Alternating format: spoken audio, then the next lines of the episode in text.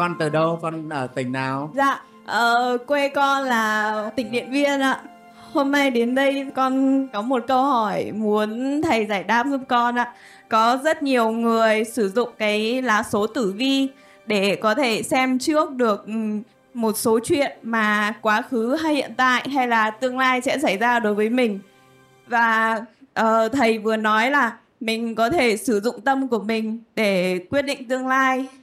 Vậy thì con muốn hỏi rằng những cái chuyện mà được dự đoán ở trong cái lá số tử vi đó thì có đúng hay không và mình có thể thay đổi nó hay không ạ? à, thầy cảm ơn bạn Nguyệt. Kính thưa tất cả đại chúng đối với tinh thần nhà Phật thì chuyện về số tử vi thế nào? Đối với đạo Phật thì nói rất rõ là con người thật sự không có số mạng cố định. Không có các con ạ và không có ai đặt ra cho mình một cái số mạng cả. Quy định sẵn mình phải số mệnh như thế này, như thế kia. Vậy thì lá số tử vi là thế nào? Nó có ảnh hưởng gì đến cuộc sống của chúng ta không? Thì như bạn nguyệt, bạn nói là cũng có người xem tử vi, thì tử vi nói mình cũng đúng. Quá khứ là đúng rồi, còn tương lai thì chưa biết. Nhưng mà cũng có nhiều người nói tương lai đoán xong rồi sau đó chiêm nghiệm thì cũng thấy đúng. Đấy, vậy thì thế nào? Thì thưa đại chúng ờ, cái lá số tử vi thì ở đây thầy nói nó không phải là không đúng nhé nhưng cũng không phải là tuyệt đối hoàn toàn đúng với chúng ta. Theo đạo phật ấy thì tất cả con người chúng ta ai cũng có một cái nghiệp trong quá khứ đã gây ra. Cái gọi là nghiệp quá khứ. Quá khứ là gì? Quá khứ là từ ngày hôm qua thầy nói từ ngày hôm qua con gây đã là quá khứ rồi cho đến kiếp trước kiếp trước tức là trước khi mình nhập vào thai ở trong bụng mẹ mình là kiếp trước của mình. Và nhiều kiếp trước nữa, chúng ta ai cũng có rất nhiều kiếp về trước. Mà mỗi kiếp về trước chúng ta đã tạo rất nhiều những cái nghiệp khác nhau. Có những người kiếp trước làm quan và xét xử rồi xét oan tội cho người này người kia. Hay kiếp trước làm vua, tàn bạo với dân chúng, bóc lột dân chúng hay kiếp trước làm một cái người gì đó sống rất là lương thiện rất tốt đẹp chăm chỉ đi chùa làm phúc thiện. Nghe không? hay giúp đỡ mọi người. Hay kiếp trước mình làm một ông thầy lang cứu biết bao nhiêu bệnh nhân. Rất nhiều rất nhiều. Hay kiếp trước mình làm một ông đồ tể suốt ngày chọc tiết lợn à, cắt cổ chó. Như thế. Thế thì đấy là những cái hành vi những cái nghiệp của kiếp trước thì sang kiếp này chúng ta đều gánh chịu cái hậu quả của nghiệp, tiền kiếp và nghiệp quá khứ trong kiếp này các con ạ. Nhớ, cái nghiệp, tiền kiếp đó nó sẽ tác động rất nhiều đến chúng ta trong kiếp này. Cái nghiệp, tiền kiếp nó quy định, thứ nhất, các con được sinh vào đâu? Nha, sinh ra làm con ông vua, con ông bộ trưởng, hay con nhà nông dân, hay con nhà ăn mày nó quyết định sinh vào chỗ nào, gọi là quyết định sinh xứ. Như hôm nay các con sớt bát cúng dường, thầy chúc nguyện, hồi hướng phước báo để cho các con kiếp sau tái sinh được vào chỗ cao quý, không bị sinh vào chỗ hạ tiện thấp kém. Đó. cái nghiệp tiền kiếp thứ nhất nó chi phối chỗ sinh ra của các con sau này. Sinh ra làm con ông bà nào ở giai cấp, đẳng cấp nào trong xã hội, nha. Là do nghiệp tiền kiếp nó quy định. Cái này tử vi nó cũng nói được. Nếu ai mà lấy tử vi thật chuẩn, nó có thể nói được cái này. Thứ hai, nghiệp tiền kiếp, nó quy định các con là trai hay là gái. Nha, là trai hay là gái. Thứ ba, nó quy định các con là đẹp hay là xấu, nước da đen hay là trắng, nốt ruồi ở mép hay là nốt ruồi ở trán. Nó quy định hết. Nghe không? tức là nghiệp ấy nó sinh thân các con đấy nhá, là con trai hay con gái, là đẹp hay là xấu, tất cả hình dáng của các con như thế nào là do nghiệp từ tiền kiếp nó quy định. Cái này tử vi nó cũng nói được. Xem tử vi mà giỏi á, lấy chuẩn ấy, người ta cũng có thể biết được anh này có cái nốt ruồi ở chỗ này, chị này có cái nốt ruồi ở chỗ kia, biết được luôn đấy chứ không phải không đâu. Thế thì các con biết là nghiệp đấy nhé và cái nghiệp này nó chi phối luôn cả đời sống kiếp này của chúng ta. Nếu chúng ta sống hoàn toàn theo bản năng, mà thầy gọi là bản năng cho dễ hiểu, tức là sống không có tu dưỡng, không một chút rèn luyện, thì nghiệp chi phối chúng ta hoàn toàn. Nghiệp nó như thế nào là chúng ta y như vậy, đến năm này sẽ bị nạn, đến tháng kia sẽ gặp họa, đến tháng này thì lấy chồng, đến tháng kia sẽ cưới vợ nó chi phối nó định luôn như thế đấy. Đấy là nghiệp tiền kiếp đấy các con ạ. Thế nhưng nghiệp ấy không thể tác động được nếu những người nào biết rèn luyện và tu dưỡng chuyển hóa thân tâm mình nha cho nên đạo phật thì mới dạy đức phật dạy là tu là chuyển nghiệp. Tu sẽ chuyển được nghiệp. Đáng nhẽ chúng ta năm này chúng ta gặp hạn. Năm 49 này là mình gặp hạn. À, năm 25 tuổi này là mình gặp hạn đấy. Thế nhưng mà trước đó mình chăm chỉ mình đi quy Phật này mình giữ giới của Phật mình lại làm nhiều việc phước thiện nghĩ nhiều việc tốt. Và rèn luyện thân tâm. Ờ, thì đến năm 25 tuổi lại chẳng thấy nạn gì lại tự nhiên lại được tăng lương. Tự nhiên lại được lên chức. Đó cho nên các con thấy có rất nhiều người đến năm 49, 53 lại lên chức nhưng rất nhiều người đến 49, 53 thì bệnh tật rồi tai nạn chết vào năm ấy. Có phải không? Đấy. Nữa. Thế thì tại sao? Là gì những người này người ta đã biết tự làm việc thiện trước đó rồi. Cho nên nó chuyển cái nghiệp ấy đi. Tử vi nó có thể đoán được. Năm nay anh bị cái nạn này năm nay gặp việc này việc kia. Nhưng mà không đoán chúng. Nhá cho cái người biết tu dưỡng. Thế thì các con thấy là gì? Tử vi nó sẽ đúng với những ai không tu dưỡng rèn luyện. Nhưng phải là tử vi xem thật chuẩn, lấy thật chuẩn. Tất nhiên cái đúng này không phải tuyệt đối, hoàn toàn. Và nó sẽ không đúng với những ai mà có tu dưỡng và rèn luyện. Các con sẽ chuyển, thay đổi luôn. Thế chân mới nói là chúng ta là chủ vận mệnh của chúng ta. Tử vi nó là nói được những cái quá khứ chúng ta đã làm giống như các con bây giờ các con đạp xe hay là các con chạy xe với vận tốc bao nhiêu là các con biết. Vận tốc 80 cây số một giờ hay là vận tốc 180 hay 200 cây số một giờ là mình biết đúng không? À, thế thì chạy vận tốc nào? Đến khi các con tăng ga đến vận tốc ấy rồi các con tắt máy đi không chạy nữa không nổ máy nữa. Xe nó còn chạy không? Vẫn còn chạy chứ. Quán tính mà. Hay nói là tăng tốc đến 200 cây số một giờ. À, hay là tăng tốc đến 80 cây số một giờ xong rồi tắt máy. À, không nổ máy nữa. Xe vẫn còn quán tính vẫn chạy. Đúng không? Thế thì cái anh tử vi nó cũng thế. Anh này kiếp trước tạo những nghiệp gì bây giờ nó sẽ khiến anh sinh vào ngày tháng năm đó. Khiến cho mình phải sinh vào gia đình đó vào ngày tháng năm đó và như thế mình sẽ có những cái quả nghiệp như thế này sẽ xảy ra tuần tự nếu theo như bản nghiệp. Thế nhưng nếu kiếp này chúng ta sinh ra, ta được gặp duyên lành, được gặp những người giống như các thầy nói chuyện, chia sẻ phật pháp với các con các con hiểu à mình có thể thay đổi số phận của mình. Cái tử vi là cái quá khứ mình đã tạo. Còn bây giờ mình là cái mới, mình sẽ chuyển hóa nó. Mình không giữ nó nữa, mình sẽ thay đổi thì số mệnh mình sẽ thay đổi. Cho nên theo đạo phật thì con người ta cũng có số mà cũng không có số. Có số với những ai không tu dưỡng rèn luyện.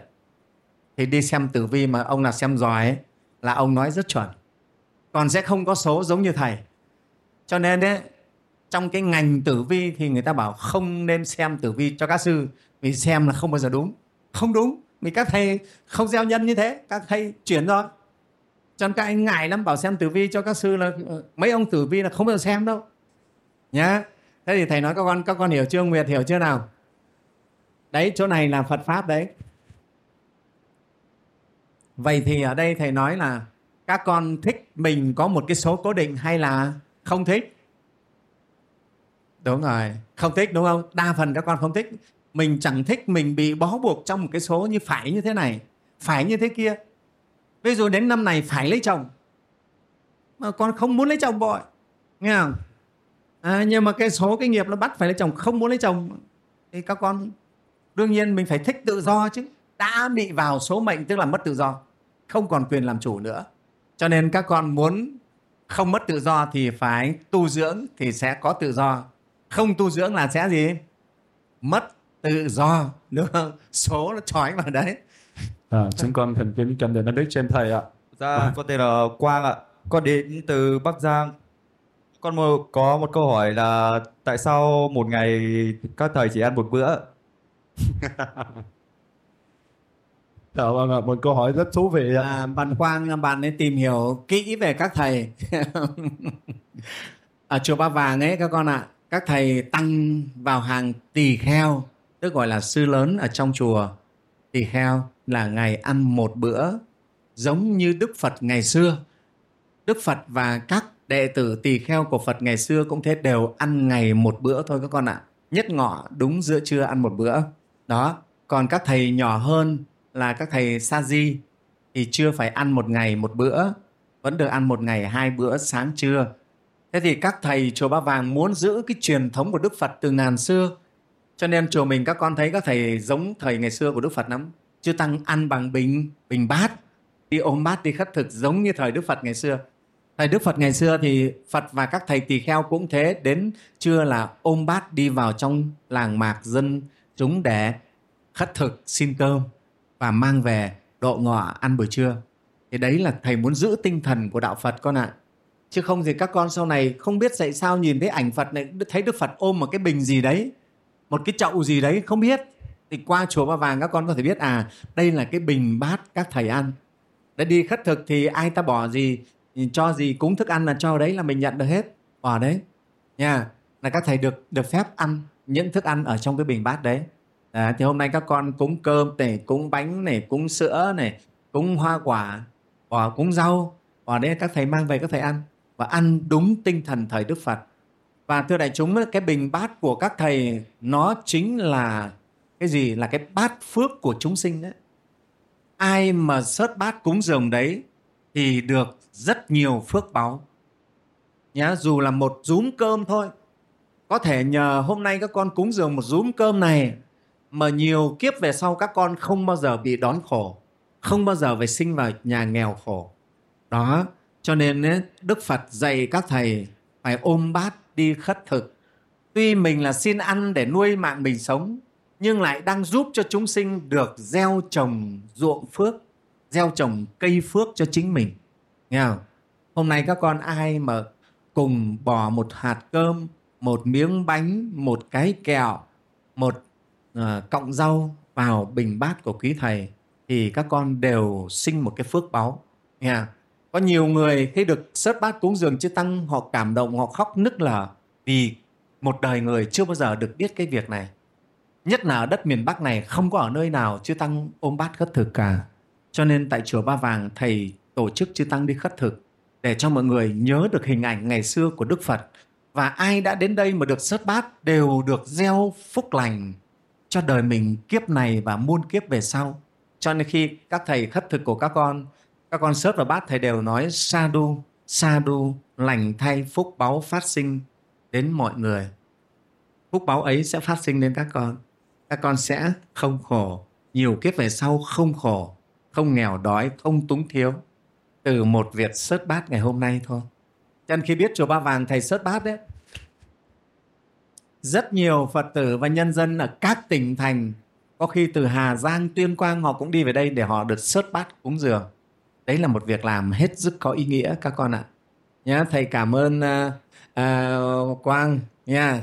Đã hỏi một câu hỏi về chư tăng chư tăng chùa ba vàng còn rất nhiều cái điều mà các con cũng có thể vẫn tìm hiểu được nha. Con là Lê Đại Quyền đến từ mảnh đất Lạng Sơn của đất nước Việt Nam yêu dấu ạ. à Quyền con học ở trường nào? Dạ hiện tại con đang là sinh viên của trường uh, dự bị Đại học Dân tộc Sầm Sơn ở Thanh Hóa Việt Nam ạ. à rồi À, con xin gửi câu hỏi mà con băn khoăn và cũng chăn trở từ tối qua.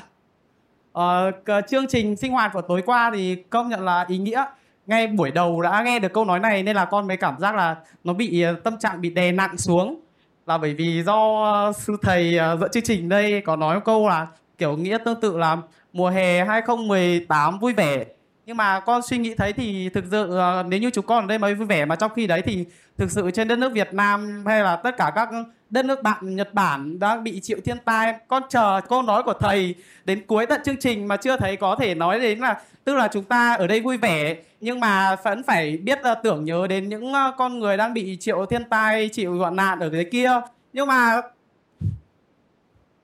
nhưng mà tạm thời thì con đến lúc đấy con vẫn chưa nghe được câu uh, câu giải đáp câu nói để mà cho con yên lòng ạ. Nên là bây giờ con muốn uh, hỏi thầy là đấy là do con suy nghĩ nhiều quá hay là đấy là do lỗi của con hay là do lỗi của khách quan ở đâu ạ? Dạ con cảm ơn ạ. Đây chúng nghe rõ cái ờ, ý của bạn Quyền rồi phải không? Tức là bạn Quyền nói là thầy Bảo Trực hôm qua dẫn chương trình chưa nghe thấy thầy Bảo Trực có cái lời chia sẻ vào nỗi buồn đối với nhân dân Nhật Bản hay nhân dân Lào hay nhân dân ở các nơi bị thiên tai có phải không? Mà thầy Bảo Trực lại chúc đại chúng một à, cái khóa tu mùa hè vui vẻ đúng không? Thì đương nhiên á ở đây không phải thầy Binh, thầy bảo trực đâu nhưng mà thầy bảo trực thì đúng phải tổ chức khóa tu mùa hè cho các con một khóa tu mùa hè vui vẻ và lợi ích và là bổ ích à, phải vui phải bổ ích chứ không phải các con đến chùa để một khóa tu mùa hè buồn bã. Và không phải. Thực ra, các con nhớ thế này này. Cái này thì nói về mặt tâm linh đây này. Chính tâm chúng ta an lạc là các con thật sự mới giúp cho người ta chuyển hóa nỗi khổ niềm đau. Chứ còn không phải các con đau khổ mà là giúp người ta chuyển hóa nỗi khổ niềm đau. Đức phật, các con biết đức phật tâm lúc nào cũng an lạc và ai đến với phật thì phật đều chúc phúc lành cho người đó được an lạc. Và cầu mong cho mọi người được an lạc. Mặc dù phật biết trên thế gian này vô số người đang đau khổ đang chịu tai ương đang chịu bệnh tật đang chịu vô số những điều khổ não phật biết chứ. Các thầy ở chùa thì các thầy biết điều này càng rõ nữa. À, thầy biết thế gian này là biển khổ.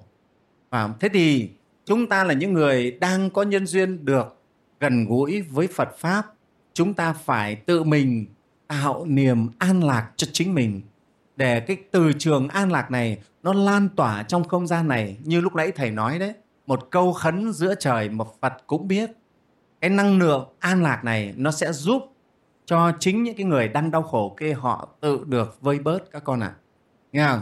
Chứ không phải thầy bảo trực nói rằng mọi người hãy buồn một tí, nghe không? Chia sẻ nỗi buồn uh, với lại người dân Nhật Bản, với người dân Lào, người dân Campuchia đang bị thiên tai, đang bị này khác. Cái đó nó không hẳn nhất thiết phải như vậy. Cái đấy chỉ là lời nói thôi. Còn thực chất, 2.000 con người ở đây, các con phải có năng lượng an lạc các con mới giúp cho cái thế giới này nó được tốt lên nó nhờ cái năng lượng an lạc nó tích cực là những năng lượng tốt nó sẽ giúp cho thế giới này được tốt lên đấy là cách các con đang chia sẻ với mọi người chứ các con không phải là ngồi đây các con buồn, mà ngồi đấy ủ rũ, thể hiện mình buồn khổ. Mình có giúp được đâu không giúp được. Còn về mặt tâm linh thì thầy không bao giờ bắt các con phải buồn. Các con phải an lạc. An lạc tức là gì? Là vui là an lạc? An lạc ấy mới giúp được cho thế gian này tốt đẹp. Đức phật tuyên bố thế gian là khổ. Nhưng các con đến chùa con thấy các thầy có lúc nào có thầy ủ rũ, buồn giàu đâu. Nghe không? các thầy lại rất tích cực, rất hăng hái chính như thế các thầy mới chữa lành vết thương cho thế gian này được. Vết thương ở thế gian này là đau khổ thì chính các thầy lại phải là những người người mạnh người lành mới chữa được thế gian. Cho nên các con đến với chùa ba vàng là mình phải là lành tâm mình phải an lành an lạc. Các con mới chữa được. Nhé bản quyền nhé quyền hiểu không? À, đấy cho nên thầy trực chúc các con một khóa tu mùa hè vui vẻ bổ ích à, với tâm lượng năng lượng thật là mạnh khỏe thật là tốt đẹp sẽ giúp cho thế giới này được an lạc hơn bình an hơn rồi thầy cảm ơn bạn quyền À, đầu tiên thì cho con ờ, xin gửi lời chào tới uh, kính thầy là Thích Trúc Thái Minh và toàn thể các thầy, các uh, cô chú, các anh chị có mặt trong ngày hôm nay. Con uh, xin tự giới thiệu, con là tên là Hoàng Quốc Việt. Con là thành viên của công ty cổ phần địa ốc 5 sao. Thì ờ, qua hai ngày ờ, tu ờ, khóa tu mùa hè vừa vừa qua thì con có một câu hỏi nó khá là, khá là nhiều ý thì con muốn xin thầy giải đáp giúp con. Thứ nhất là con có câu hỏi về chữ tâm. Đầu tiên là trong mỗi bản thân mỗi người thì ai cũng đều có cái tâm. Và bản thân con thì con cũng cảm thấy là mình có một cái tâm rất là hướng thiện. Nhưng mà trong cái quá trình tu dưỡng thì con lại gặp phải rất là nhiều cái yếu tố xung quanh tác động giống như là những cái tiếng nói nhỏ xung quanh ảnh hưởng. Thì con muốn hỏi thầy là làm thế nào để mình có thể là có một cái cách ừ, rèn luyện tâm tập trung để tốt nhất? Cái thứ hai là thực sự là um, con cũng lần đầu đầu tiên là tham dự cái khóa tu. Thì uh, có thể hai cái ngày này con cảm thấy là trong tâm con rất là nhiều năng lượng. Tức là cảm thấy uh, có thể là nhìn mọi mọi vật rất là tích cực. Nhưng mà sau khi hai ngày này thì về cuộc sống đời thường tức là với công việc rất là bộn bề thì sẽ có những lúc là con lại không được như như tinh thần như hai ngày lúc này. Thì làm thế nào để mỗi khi mà con uh, bộn bề công việc thì con lại có một cái gì đó để con cảm nhận là nó sẽ tích cực hơn giống như là hai ngày hôm nay và một câu hỏi cuối cùng thực sự thì ờ, con ờ, rất là mong muốn là được mang ờ, cái tư duy hướng Phật, cái sự quy y tới gia đình bố mẹ của chúng con thì con cũng cũng muốn hỏi thầy là làm thế nào để giúp được bố mẹ con là cũng có cái hướng theo Phật giống như hôm qua thầy có nói là cái cách tốt nhất là cách làm sao để cho bố mẹ mà quy y theo Phật. Xin cảm ơn ạ. À, đại chúng nghe rõ ba câu hỏi của anh Việt. À, câu hỏi thứ nhất là anh hỏi là à, anh ấy muốn tập trung nhưng mà bên tai của anh vẫn nghe những cái tiếng nói nhỏ nhỏ khiến cho anh không tập trung. Câu hỏi thứ hai là anh nói rằng anh về chùa hai ngày anh thấy rất nhiều năng lượng. Nhưng bây giờ về công việc bộn bề thì không biết nó, nó mất năng lượng rồi làm sao để nạp thêm. Và câu hỏi thứ ba là làm sao cho bố mẹ anh hướng Phật, quy của Phật để báo hiếu cho nó chọn nghĩa. Thì thầy lần lượt thầy à, à, trả lời mấy câu hỏi. Thứ nhất ý, cái việc mà anh Việt à, khó tập trung khi mà bên tai mình thường xuất hiện những cái tiếng nói nho nhỏ. Cái điều này thì không phải ai cũng bị như thế các con ạ. Có một số người họ thường nghe thấy những cái tiếng ong ong, những cái tiếng giống như tiếng tiếng người, tiếng gió, tiếng hú, tiếng chim gì đó ở xung quanh tai. Đây là những cái người có cái duyên nghiệp riêng, như anh Việt là duyên nghiệp riêng. Thì à, thứ nhất ấy, phải kiểm tra xem cái phần về màng tai nhé, xem có vấn đề gì không đã nhé, xem có bị viêm tai gì không. Màng nhĩ đã. Đó.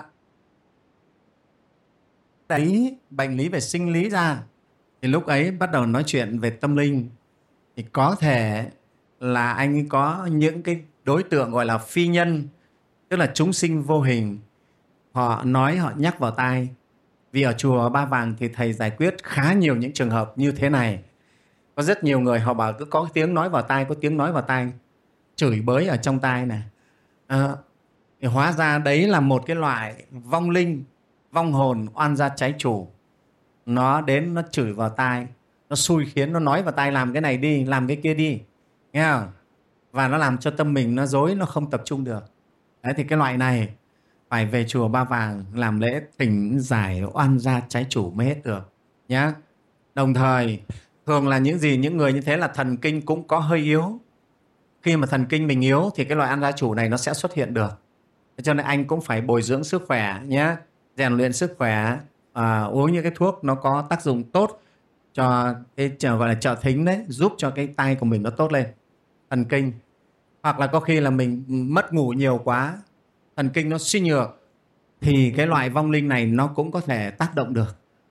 Đó, thì đấy là thầy nói cái thứ nhất, là để cho anh biết về cái loại, những cái âm thanh vu vơ mà nghe thấy bên tai. Thế còn bây giờ chúng ta muốn tập trung cho tốt. Ai cũng thế, không tập trung tốt, không học giỏi được, không thể nhớ được cái gì tốt được. Thế thì chúng ta phải tu tập thiền định à, thầy muốn tất cả mấy nghìn bạn các con ở đây sau này ai cũng sẽ biết học thiền định. Một ngày các con nên dành thời gian nếu ngồi được thiền 20 phút hoặc 30 phút thôi cũng rất là tốt. Ở đây thầy ờ, nêu cái gương của đại tướng võ nguyên giáp đấy. Bác sống đến 103 tuổi mới mất đúng không?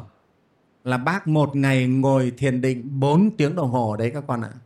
Đấy, những cái năm gần cuối đời của bác đấy cũng ngồi thiền. Cho nên ấy nhờ thiền định mà chúng ta chú tâm được tốt. Thì các con phải học thiền nhé hôm nọ ông đại tướng của thái lan về đây ông cũng nói, thầy thầy dạy cho con thiền một chút. Thầy dạy tranh thủ dạy ông thiền một chút ở trên chính điện tòa chùa đấy. Đó, thế thì các con phải học thiền mới tập trung được. Thiền đã biết dần dần loại bỏ những các cái tư tưởng tạp nham, nghe không? Đó, và thầy khuyên các con này, không nên gắn tai nghe vào lỗ tai có nhiều người gắn tai nghe vào lỗ tai sau đó bị loạn thần kinh, không tập trung được. Nhé hạn chế gắn tai nghe vào lỗ tai. Rất nguy hiểm. Nguy hạn chế thôi. Đấy đấy là câu trả lời thứ nhất đối với anh Việt. Câu thứ hai là anh nói rằng anh đến chùa hai ngày tu, anh thấy rất nhiều năng lượng. Mà không biết rồi về nhà, về cơ quan nó có được năng lượng như vậy không? Thì thầy xin nói thế này đúng thật. Thứ nhất ý, chùa ba vàng là một cái mảnh đất thầy nói rất linh thiêng. Năng lượng từ trường ở đây rất là cao. Hôm trước có một cái nhóm mà họ cũng là nghiên cứu khoa học họ đến đây họ mang cái máy họ đo gọi là từ trường của đất. Ừ, gọi là trường đất này này. Thì họ đến đây họ đo họ bảo cái đất đây cái trường lực nó cực kỳ là mạnh. Anh nói có lẽ là mạnh cũng nhất nhì Việt Nam. Đó. Anh đo anh nói là tôi chưa thấy chỗ nào mà trường lực nó mạnh như thế này. Thế cho nên thường mọi người đến đây cũng thấy nó khoan khoái. Thường là thế. Tinh thần nó thơ thới. À, thế thì nói về mặt vô hình. Thứ hai chùa ba vàng là môi trường mà tăng chúng và phật tử ở đây tu hành thanh tịnh các con ạ. Đấy mỗi người chúng ta các con đến đây thế đều tỏa ra một cái trường năng lượng. Mà trường năng lượng này nó sạch. Sạch nghĩa là gì? Nó không bất thiện nó không nghĩ bậy nghĩ bạ. Nhiều thì nó tỏa ra đây một cái từ trường. Như lúc nãy thầy nói với bạn bạn quan đấy. À, một cái từ trường an lành là do mỗi cá nhân chúng ta. Cho nên các con lên chùa mình thấy cây nó cũng tốt không? Tươi không? Mà đất ở trên chùa có phải là đất tốt đâu? Thầy mới biết là cái cây nó cũng ảnh hưởng của từ trường con người lắm. Đấy mấy cái cây bồ đề mà thầy cứ ở cạnh người ấy là nó tốt bời bời lên mà các thầy cũng có tưới tắm gì đó nhưng mà ở gần người nó tốt lên. Thì cái từ trường của người ảnh hưởng đến nó. Cho nên con lên chùa ba bảng thấy cây cối chùa rất xanh tươi. Trông nó rất là tươi mát. Wow. nó ảnh hưởng cái năng lượng của những người đến đây và của chư tăng tu sĩ ở chùa. Tu hành mà nghiêm túc, thanh tịnh thì nó tỏa ra một cái từ trường tốt lành. Thế cho nên thầy nói 7 ngày này các con mà rèn luyện thật tốt, tâm an lạc, các con tỏa ra một cái từ trường này nó ảnh hưởng đến cả cái đất nước này, ảnh hưởng cả thế giới này chứ không phải không đâu. Cho nên thầy muốn con 7 ngày này là 7 ngày rèn luyện thật là vui vẻ, tích cực, thật là an lạc. Đó.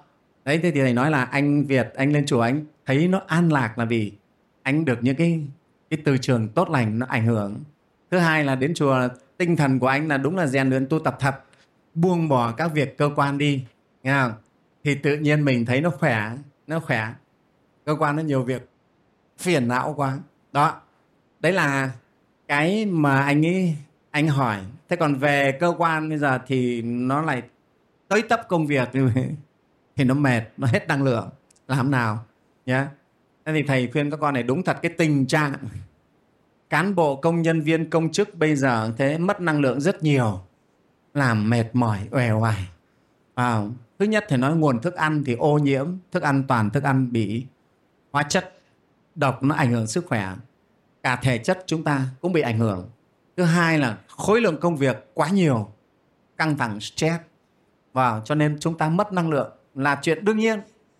Cho nên bây giờ người làm việc bây giờ kém hiệu quả hơn ngày xưa rất nhiều.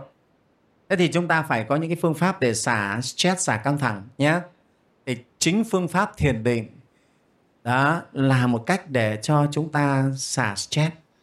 Thứ hai nếu mà trong cơ quan mình làm việc, mình có một cái phòng nào đấy để cho mọi người có thể ngồi tĩnh tâm một chút. Vào cái phòng đấy ta mở những cái nhạc thiền nhẹ nhàng, du dương. Nghe tâm hồn mình nó thanh tịnh xuống. Hoặc là cái phòng đấy mình cũng phải có những cái cây xanh để nó có cái dưỡng khí cho nó tốt. Nếu cái phòng làm việc mà cứ đóng kín cửa, mở điều hòa suốt ngày, rất là mệt, mất năng lượng dữ lắm. Nên cho nên là trên chùa thầy các con thấy gần như phòng rất thoáng. Thầy rất ít khi mà để phòng kín hay là đóng cửa phòng mở điều hòa cái đó đều bị mất cái, cái dưỡng khí và mất năng lượng rất nhiều. Thế cho nên anh em á chỗ anh Việt cơ quan chỗ của chỗ anh Hưng với anh Tuấn đấy thì thầy đề nghị các anh cũng thế nên có một cái phòng để cho anh em nếu mệt mỏi được vào đấy nghỉ một chút. À, cho nghỉ ngơi một chút. Giống như vừa nãy các con đứng dậy hát một bài hát xong nó, nó khỏe người lên ngay. Đấy cũng là một cách để nạp thêm năng lượng. Đó. Thế thì cái cách xả stress thì nhà Phật có phương pháp thiền định còn các con có thể có thêm những cái khác nữa à, ta đứng dậy ta vận động ta hát một vài bài ta thể dục vài động tác Vâng. Thế nhưng mà phải có một cái quan niệm sống thật rõ ràng. Với các thầy thì quan niệm sống rõ ràng lắm cho nên các thầy không bị nặng mệt vì vì công việc. nha? Với thầy thì thầy cống hiến là lý tưởng của thầy. Càng cống hiến được cho người, càng phục vụ được cho người, thầy càng vui. Nó khác. Thế còn nếu mà các con sau đi làm việc mà phải làm nhiều việc là mệt lắm. Xếp dạo nhiều việc là mệt lắm. Thì các con sẽ bị mệt ngay. Còn như các thầy đây là được làm việc, được công hiến thì lại vui làm cho mọi người an lạc là thầy vui thì thầy lấy niềm vui của người làm niềm vui của thầy, cho nên thầy ít khi bị bị mệt, kiểu đấy, nhá còn các con sau này là phải đi làm, phải làm việc, cái gì cũng phải cho nên chóng mệt còn các thầy là được làm việc nó khác nhé không được làm việc là buồn đấy các sư ở chùa mà không được thầy giao việc là buồn dữ lắm. Còn các con sau này là phải đi làm, toàn bị phải, cho nên là chán, mệt. Bao giờ các con biến thành từ cái chữ phải thành chữ được? Ồ hôm nay mình vẫn được sống và mình vẫn được đi làm. Vẫn được phục vụ, có thể là làm lương được không được bao nhiêu nhưng vẫn được phục vụ người. Thế vẫn là vẫn là lợi ích các con. Và cuộc sống thế vẫn có giá trị. Đó, cho nên cái quan niệm sống của các thầy có thể nó khác với các con rất nhiều các thầy không đặt nặng là sống phải kiếm ra tiền. Các thầy không đặt cái chuyện đấy. À, không phải nhiều tiền là mục đích của cuộc sống mà mình sống có giá trị sống phục vụ được mọi người. Cho nên phục vụ mọi người là mục đích sống của các thầy. Cho nên nó khác. Đấy thì cái đấy nó cũng ảnh hưởng đến cái năng lượng cái căng thẳng của cơ thể lắm đấy. Nhớ có một quan niệm sống đúng đắn giúp cho các con mạnh khỏe lành mạnh về trí tuệ lẫn thể chất rất nhiều. Đấy thì thầy trả lời câu hỏi thứ hai cho anh Việt câu thứ ba là anh muốn mong cho cha mẹ được quy tam bảo thế thì anh phải học Phật pháp cho hiểu rồi mới giáo hóa được bố mẹ chính mình phải tin hiểu Phật pháp thì mới giúp cho bố mẹ mình có thể tin hiểu và đi quy Phật được. Giống như sư thầy Thái Minh, ngày xưa thầy đi tu có biết không? Là bố mẹ thầy chống đối thầy quyết liệt nhất. Mẹ thầy bảo, anh ấy, đào hố anh chôn tôi đi, xong anh đi tu. Đấy. Hai cụ chống đối quyết liệt như vậy thế. Thế nhưng bây giờ thì hai cụ lại tự có nhờ lên chùa quy Phật này, tự đi lên đây để học Phật pháp hàng trăm cây số để học Phật pháp, tự đi theo. Đấy, thế là do mình các con thấy không? Tất cả vẫn là do mình.